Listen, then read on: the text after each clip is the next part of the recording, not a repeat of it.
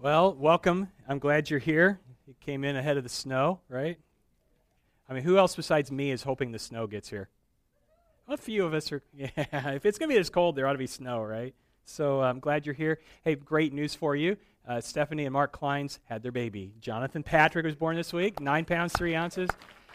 I'm just realizing right now, I could have put a picture up on the screen so you could have seen him, but I'm also pretty sure that Grandma and Grandpa, Rick and Sharon Alderman, will be happy to show you pictures after services. So uh, you can come see the pictures of the baby. Welcome to 40 Days in the Word. If you uh, have a worship folder, you can pull one of those out. There's a place to take notes in here.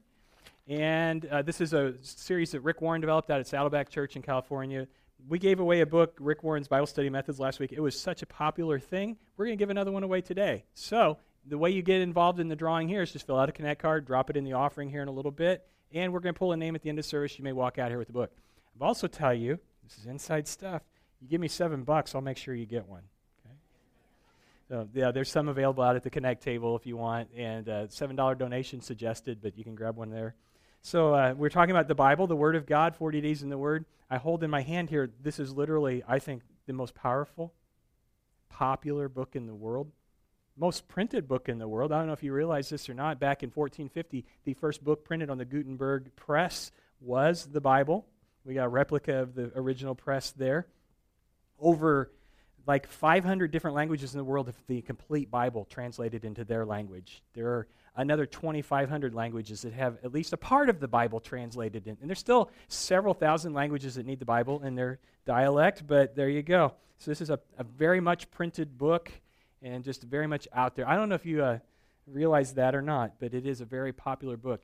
So I, was, I, heard a story about a guy who was talking to his neighbor. He said, Yeah, I finally got up in the attic, started cleaning some of the junk out of the attic. I was amazed at the stuff we've been keeping. Like, why are we keeping all this crud?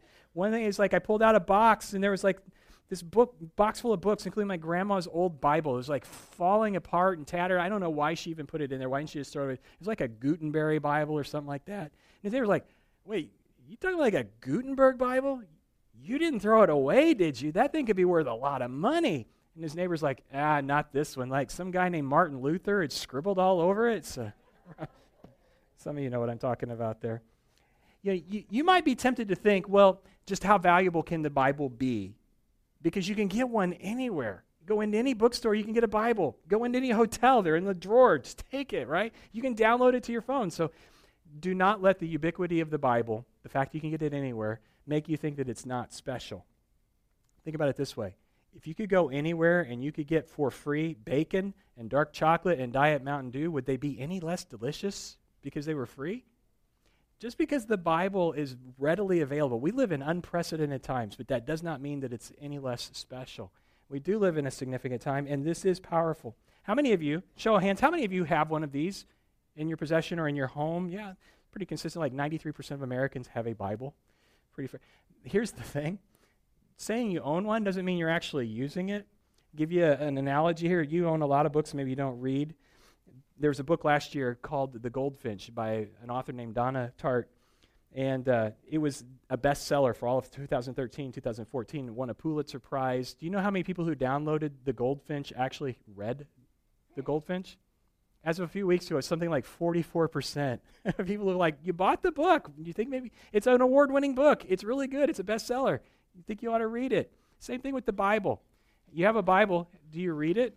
I'm not going to ask for a show of hands on this, but Studies show consistently about half, less than half of all Americans say, I actually read the Bible. We all have one, but we're not using it.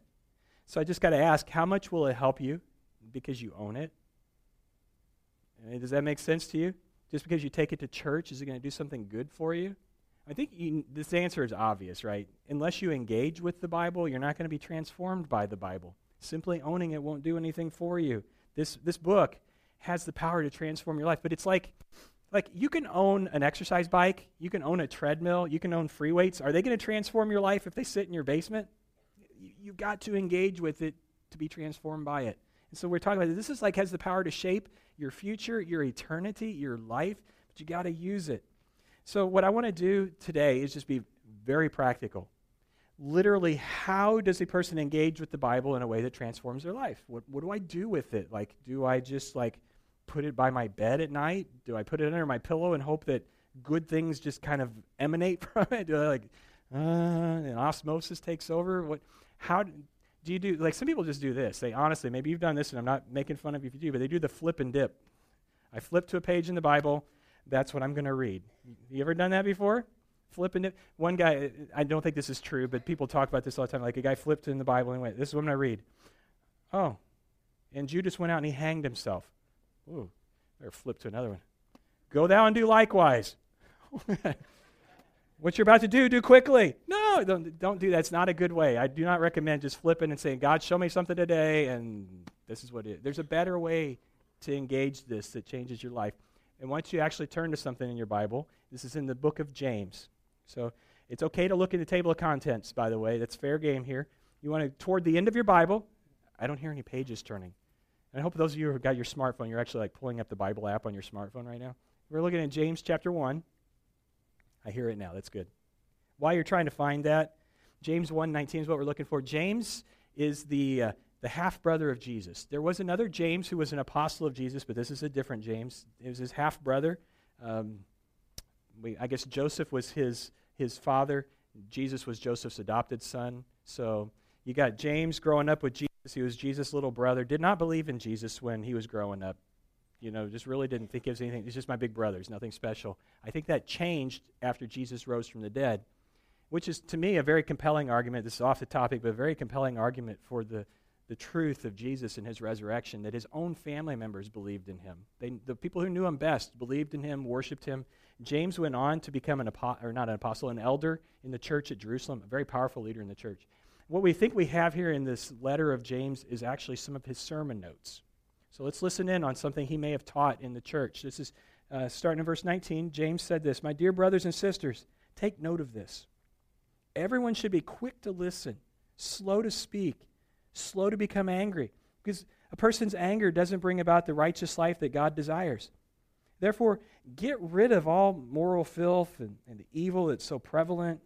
Humbly accept the word planted in you, in you, which can save you. Don't merely like listen to the word and so deceive yourselves. Do what it says.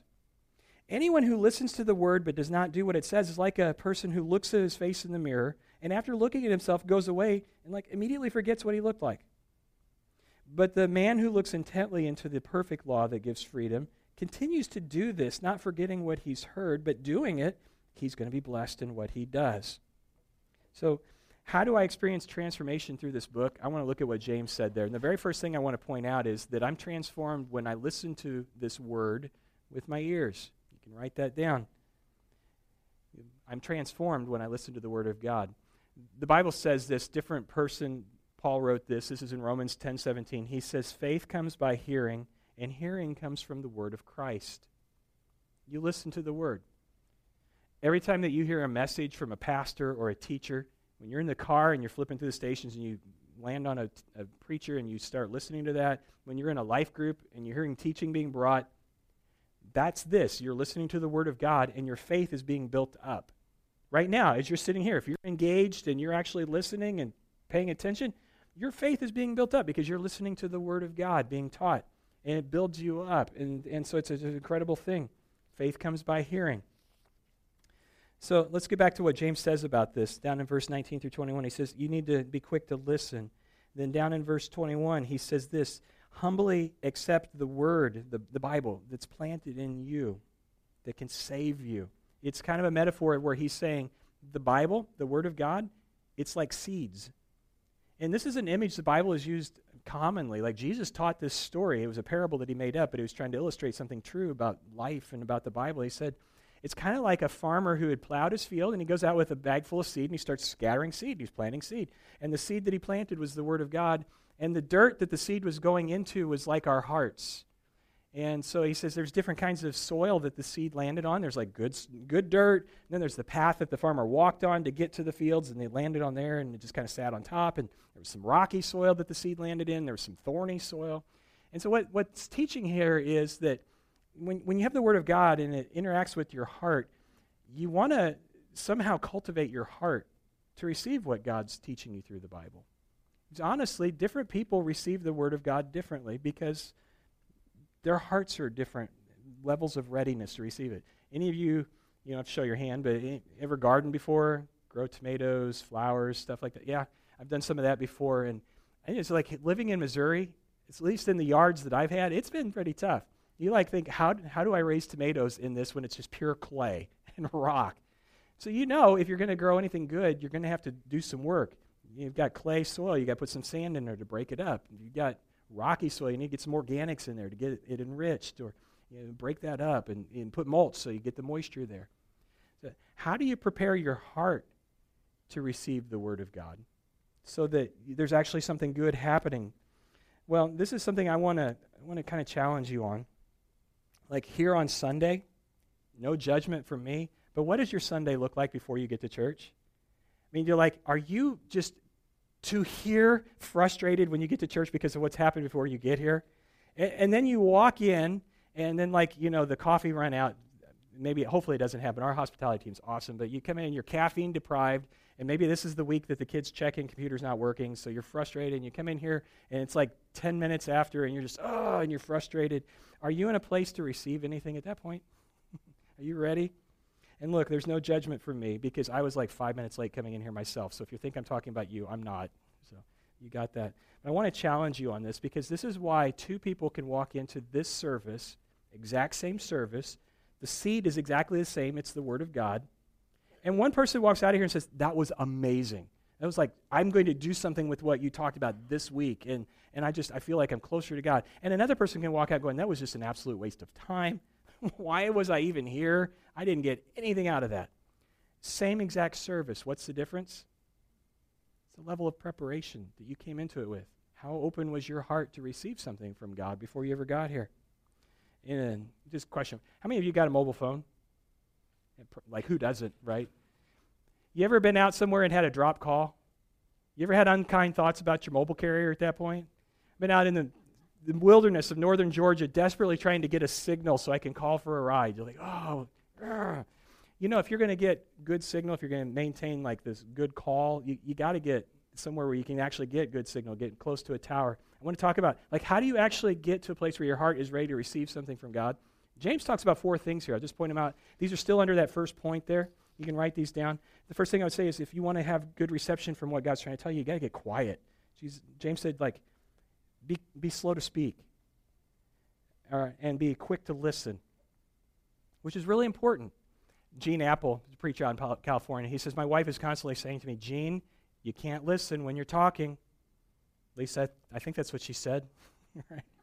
Yeah. It's so important that we just get quiet if we're going to hear from God. I'm going to give you a little help with that. And like I said, I was late today, so I'm not judging anybody else. I'm talking to me here. But you, we, we start things before 10 o'clock in here. There's actually music playing, sometimes there's a video playing.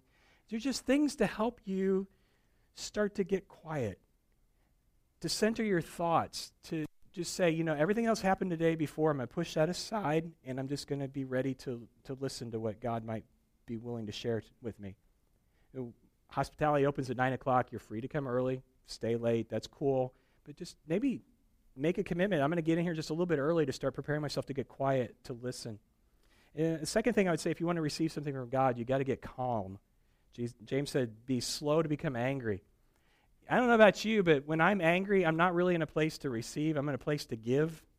So James is saying, what you, whatever you got in your mind, conflict wise or whatever, just get in a place where you can put that aside and get calm. Third thing that he points out here, and this is interesting, he says, if I want to be receptive to what God's trying to say to me, I've got to get clean. I've got to get clean. He says, get rid of the, the moral filth and uh, the evil. It's interesting that word that's used there for filth, and this is an image that you will carry with you out of here. It's a word you can use for earwax. Enjoy that, right? Thanks, Brian. Thanks for putting that thought in my mind. But the idea when he says get rid of the filth, it's like you need to clean your ears out. And my, I can hear my mom's voice. Don't put anything smaller than your elbow in your ear. I'm sorry, but it's just so cool to put a Q-tip. But you want to clean out the moral filth in your life. So what James would suggest is, is there something in your mind that you've been allowing to stay there that just needs to go away?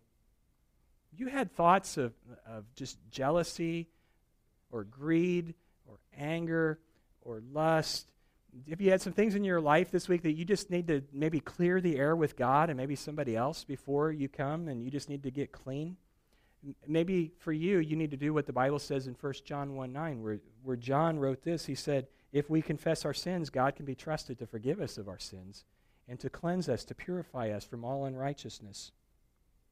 You know, some of us, hey, let's be honest, all of us need to do this. Just to come humbly before God and say, Look, I know that I don't always measure up to what you expect from me. I know that there's some things in my life that are not good.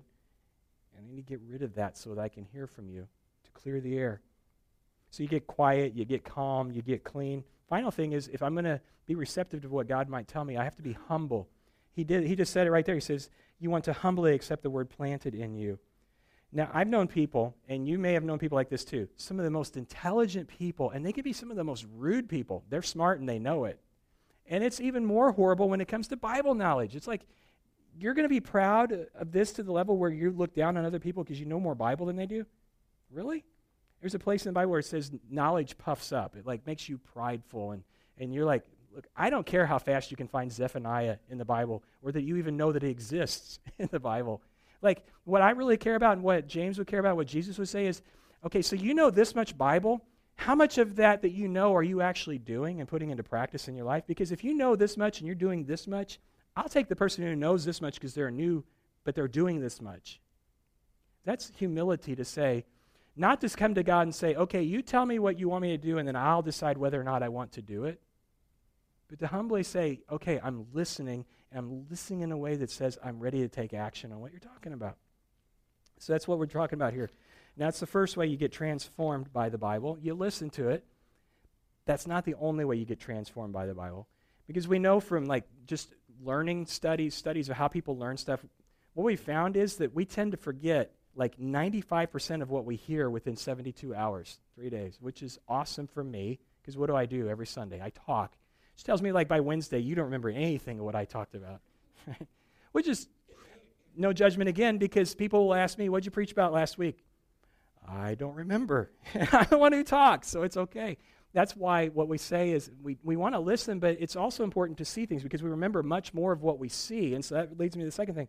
If I want to be transformed in the Bible, I also have to read it with my eyes. I get in there and I read. You can't be transformed by the Bible without reading it. James says in verse 22 don't just listen to the word. I mean, do listen to it, but don't stop there. You actually be changed by it. And then he's got this awesome image in verse 23 through 25 where he talks about the Bible being kind of like a mirror and you go to the mirror of the Word of God and um, you look intently into it. And so James would say here, when you do that, and in verse 25 he says, you're going to be blessed. Who wouldn't want to be blessed in every area of your life? That's the power that this word has. And, and it's looking intently. It's not just kind of speed reading through it, but it's reading in a sense that you're trying to actually gain something out of it. And let God show you what you need to do with what you're hearing. Now I understand what like the pushback that you're going to give is like, okay, Brian, so what you're telling me is I'm already so busy, but I have to come listen to the word and find other time in the week to listen to the word, and I have to make time in my schedule to read. You do know like the voice is on tonight, and my Netflix queue is just getting so big, and you know, I got to catch up with Facebook and floss the cat. So it's just, how am I going to put one more thing into my schedule? Like read the Bible also. Listen, this is really where it's going to take you to a new place in your spiritual life when you take some time daily to just read the Bible James says it's like a mirror. It's like a person who stops by a mirror to take a look. What does a mirror do for you? Doesn't it give you an accurate reflection of who you are, literally? Like you stop by the mirror to assess the damage of the night before. You know, and then when you see this, I guarantee you, like, every one of you stopped by a mirror at some point this morning, right? And we all know who those of you who did not. it just have you ever gone to a mirror and been like, why didn't somebody tell me my collar's been flipped up all day? Or why didn't somebody tell me I'd misbuttoned my buttons or that I had something right there? That, that's what a mirror does for you. It gives you an accurate and honest assessment of who you are right now. Not how you want to be, not how you think you're presenting yourself to the world. This is who you are. That's what this does. Like it or not, this is an accurate appraisal of who you are. It's a mirror, and it tells you the truth about who you are. You spend some time there to see who I am and what changes I need to make. And you know what makes that difficult is sometimes you go in front of the mirror and you don't like what you see, and you're like, okay, we got to get some softer light in here. I've seen way too many wrinkles. And, and sometimes it's tempting just to go, I don't like what this says about me. I just don't feel, I mean, this is, this is kind of, I don't know, indicting. And I can't argue with what it's saying, so maybe I just don't want to do this for a while because I don't like what the mirror of the Bible is showing me. And I don't want to be told about it. It shows me where I'm falling short. And I'm going to tell you, just me personally, Brian, a, a, guy, not a pastor, not a leader in this church, just me, I need this. I need the honest, unflinching view of what the Bible shows me about me. And you do too. This is the standard that we hold ourselves to when we follow Jesus. And we need to know that so that we can take action on what we find. So that, that's how you get transformed. You, you listen to the word and then you read it and you see how you truly are and you take it seriously. But there's even a third step. I'm transformed when I take this book and I research it with my hands and with my mouth. You go, that sounds a little weird. It sounds like what a toddler would do. First thing a toddler does, they find something, they put it in their mouth. I'm not suggesting you gnaw on this. You'll understand what I'm talking about here in a second, but we do research this. So, what's the difference between just reading this and researching this? It has to do with the level of engagement that you've got with it. When you're reading something, you're kind of just passively reading along when study involves something more like that you like you have a pen and you have paper you're taking notes you're writing things down you're asking questions you're making comments you're saying what do you think what does this mean? I don't get this or do, do you think this is saying that we should be doing this? That's when you start talking about researching something and that's what you should be doing with the bible. You really get into it at a whole different level. Um, boy this has been a long time ago. Several years ago back when kirsten and i first started dating i started dating in april of the year that we started dating. And then, so it's like the end of the, the college semester. So Kirsten's going to be going back home in May, which home was like northern Indiana. And I lived in St. Louis. So we've been dating for like a month and a half. And I don't know how Kirsten felt at that point, but I was like, I don't, I don't know that I want to be separated from her for three months. She's probably whatever. Actually, she wasn't because she invited me to come spend like a week with her family, so I knew like we're good. And this is this is in the dark ages before FaceTime and Skype and email and all that. You know, this is this is the early 90s. There's no like Google Maps either. So when she says, come to my house, I'm like, okay, so I got to write down directions. Her dad, John, my father in law now, is telling me, here's how you get there. This is like back in the day of kerosene lamps and, and horse drawn carriages. how do I figure out how to get from St. Louis through all these big cities and Chicago and Hammond and Gary and then all these past um, Notre Dame and then all through all these little towns to get to her town? And so I'm looking at all these interstate changes. I'm looking at all these small roads and and big towns. And I'm looking at the directions John had given me, and I'm like, I'm going to end up in Afghanistan. I have no idea how I'm going to get to her house. Now, at that point, did I just say, you know what? I guess we're just going to have to see other people. Hopefully, she's still interested in me when she comes back to college in the fall. I mean, no, look at her. Of course, I didn't do that. I was like, I said, I need to figure this out. So I researched it. I studied. I, you remember those fold out maps? I mean, like, you could lose your faith in Jesus Christ trying to put one of those back together the right way. I got the maps out and I took John's notes and I made my own notes and I drew my own maps and I and so I got on the road. I studied this thing out and I had a long distance calling card. Remember those? So I get lost, I can stop at a payphone. Remember those? And I could call and say, "Where am I at?" Because she was worth the effort. I put some effort and energy into figuring out how to do this. This is worth the effort. It may take a little bit of work, but there's some good stuff that you can draw out of this. And so you do more than just say, okay, I'll occasionally read it and hope it's doing something for me. Take some time to actually study it and get engaged in it. That's when you get the most out of it. It's when you, this is why we encourage you to get into a life group, because you can get with other people who are doing the same tr- kind of thing, and you can ask them questions, and you've got a group leader who can maybe help you figure some stuff out. And you can say, I think it means this, but I don't know. And so you research it with your mouth, and you're asking questions, and you're taking notes. And that's how you get the most out of it. So in the Bible, there's a group of people who actually did this. This is in Acts chapter 17. This is a Greek city called Berea. There's a group of people there who were interested in maybe becoming followers of Jesus. They never heard about him before. Two Christian men, Paul and Silas, are teaching them about Jesus. And what they did was very good. It says this whenever they were being taught about Jesus, and, the, and they, the guys who were preaching about Jesus said, Well, it's in the Bible, which at that point it would have been the Old Testament, what we call the Old Testament they actually grabbed their Bibles and they said, Is this really true? So it says in Acts 17 11, the people of Berea were more open minded than those in Thessalonica. They listened eagerly to Paul's message. They searched the scriptures day after day to see if what Paul and Silas were teaching was the truth. They searched the scriptures, they searched the Old Testament. They didn't just go, oh, okay. They didn't just read it, they really intently looked into it. They asked questions. They showed up day after day. They, they took notes. They compared things. They talked to each other. And then you can do that. By the way, I've had this conversation with enough people enough times. I'm going to go ahead and tell you. So if you've ever heard this or before, I'm sorry, or if you already know this, but I know there's a lot of people who don't know this. You can write in this. That is okay. That is not a sin. This is just paper. I know it's, a, it's God's word, but this is just paper. And if you don't feel comfortable writing in the Bible you've got, get one that you can. Because that's how you learn stuff. You, you underline things that are important so you can go back and find them again. You highlight things. You, if you, one verse reminds you of another verse, you write that verse in there. You write questions in there. That's why this Bible's falling apart, and I've had it for decades, but I can't bear to give it up because I got so much stuff in this.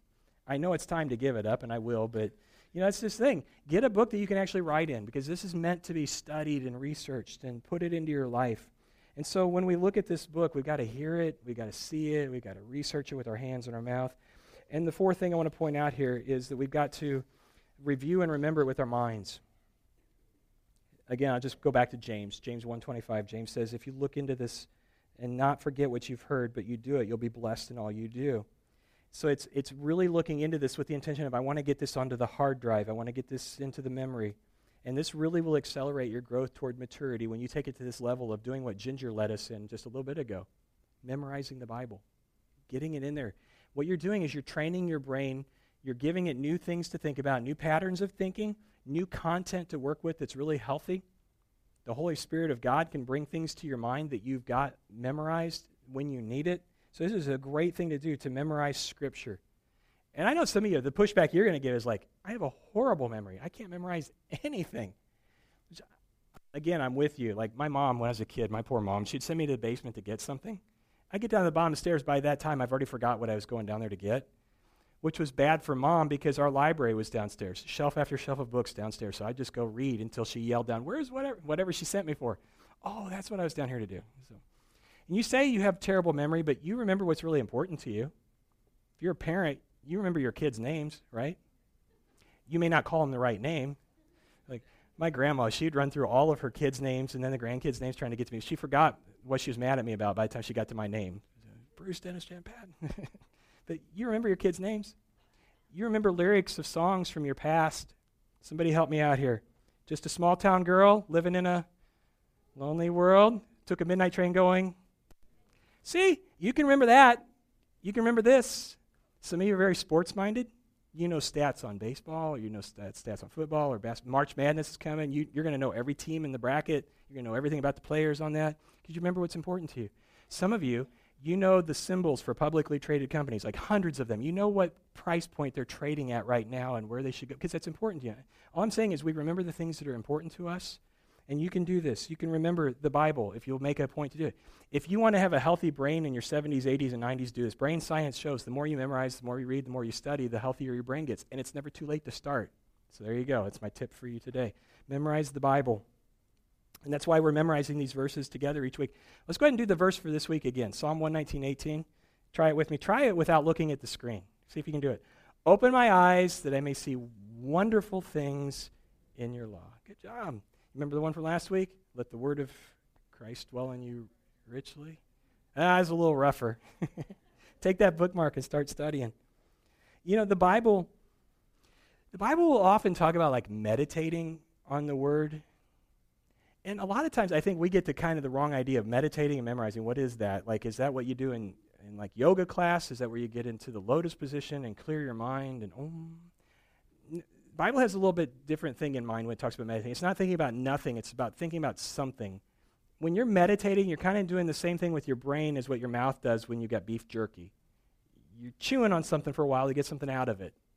So when the Bible says meditating on God's word, you're bringing it to your mind throughout the day. And it's easier to do that when you've got it memorized. God can bring it to your mind. You can think about what it means. Joshua in the Old Testament, Joshua was a, a leader of the nation of Israel, and he told the people, he says, Keep this book of the law always on your lips.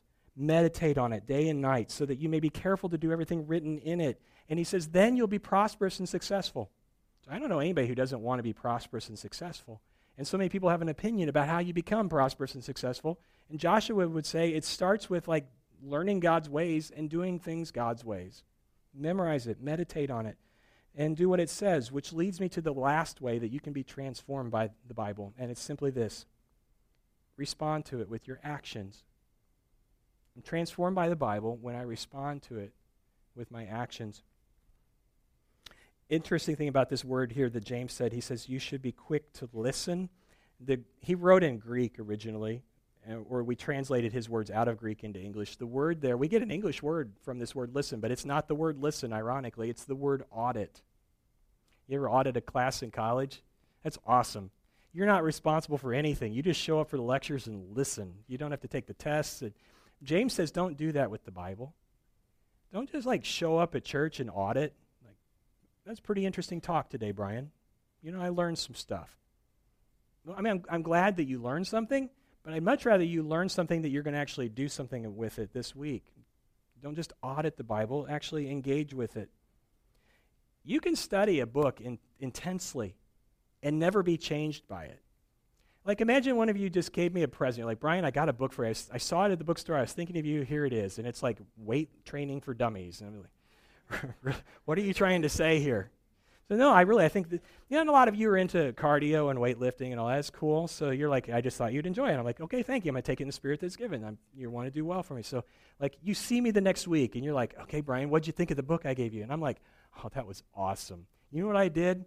I put it on my nightstand, and every morning when I woke up, the first thing I did is I read Weight Training for Dummies, and I I highlighted stuff. I memorized passages out of it, like this is how you do this.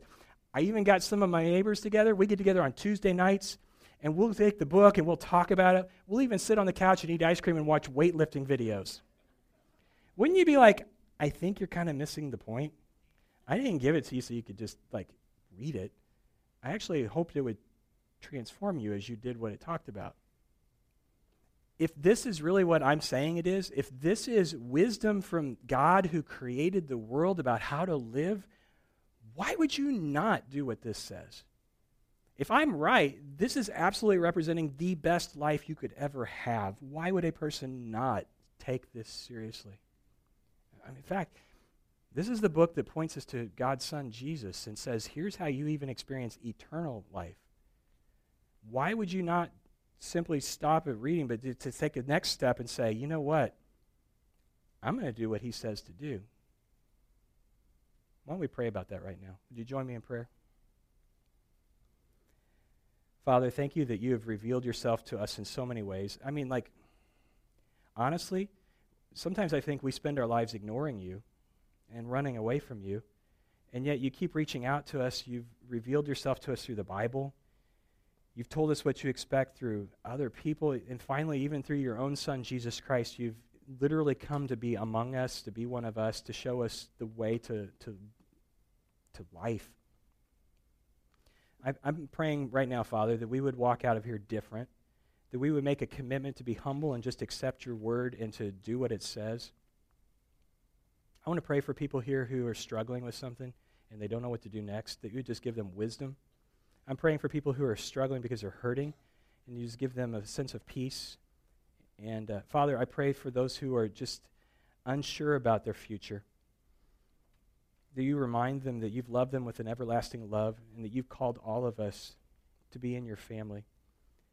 I'm just asking you would help us to know what to do next. I'm very thankful for the fact that you've even showed us that there's salvation through your Son, Jesus Christ, that you offer forgiveness of our sins. And I pray that we would accept that. And I, I pray this in Jesus' name. Amen.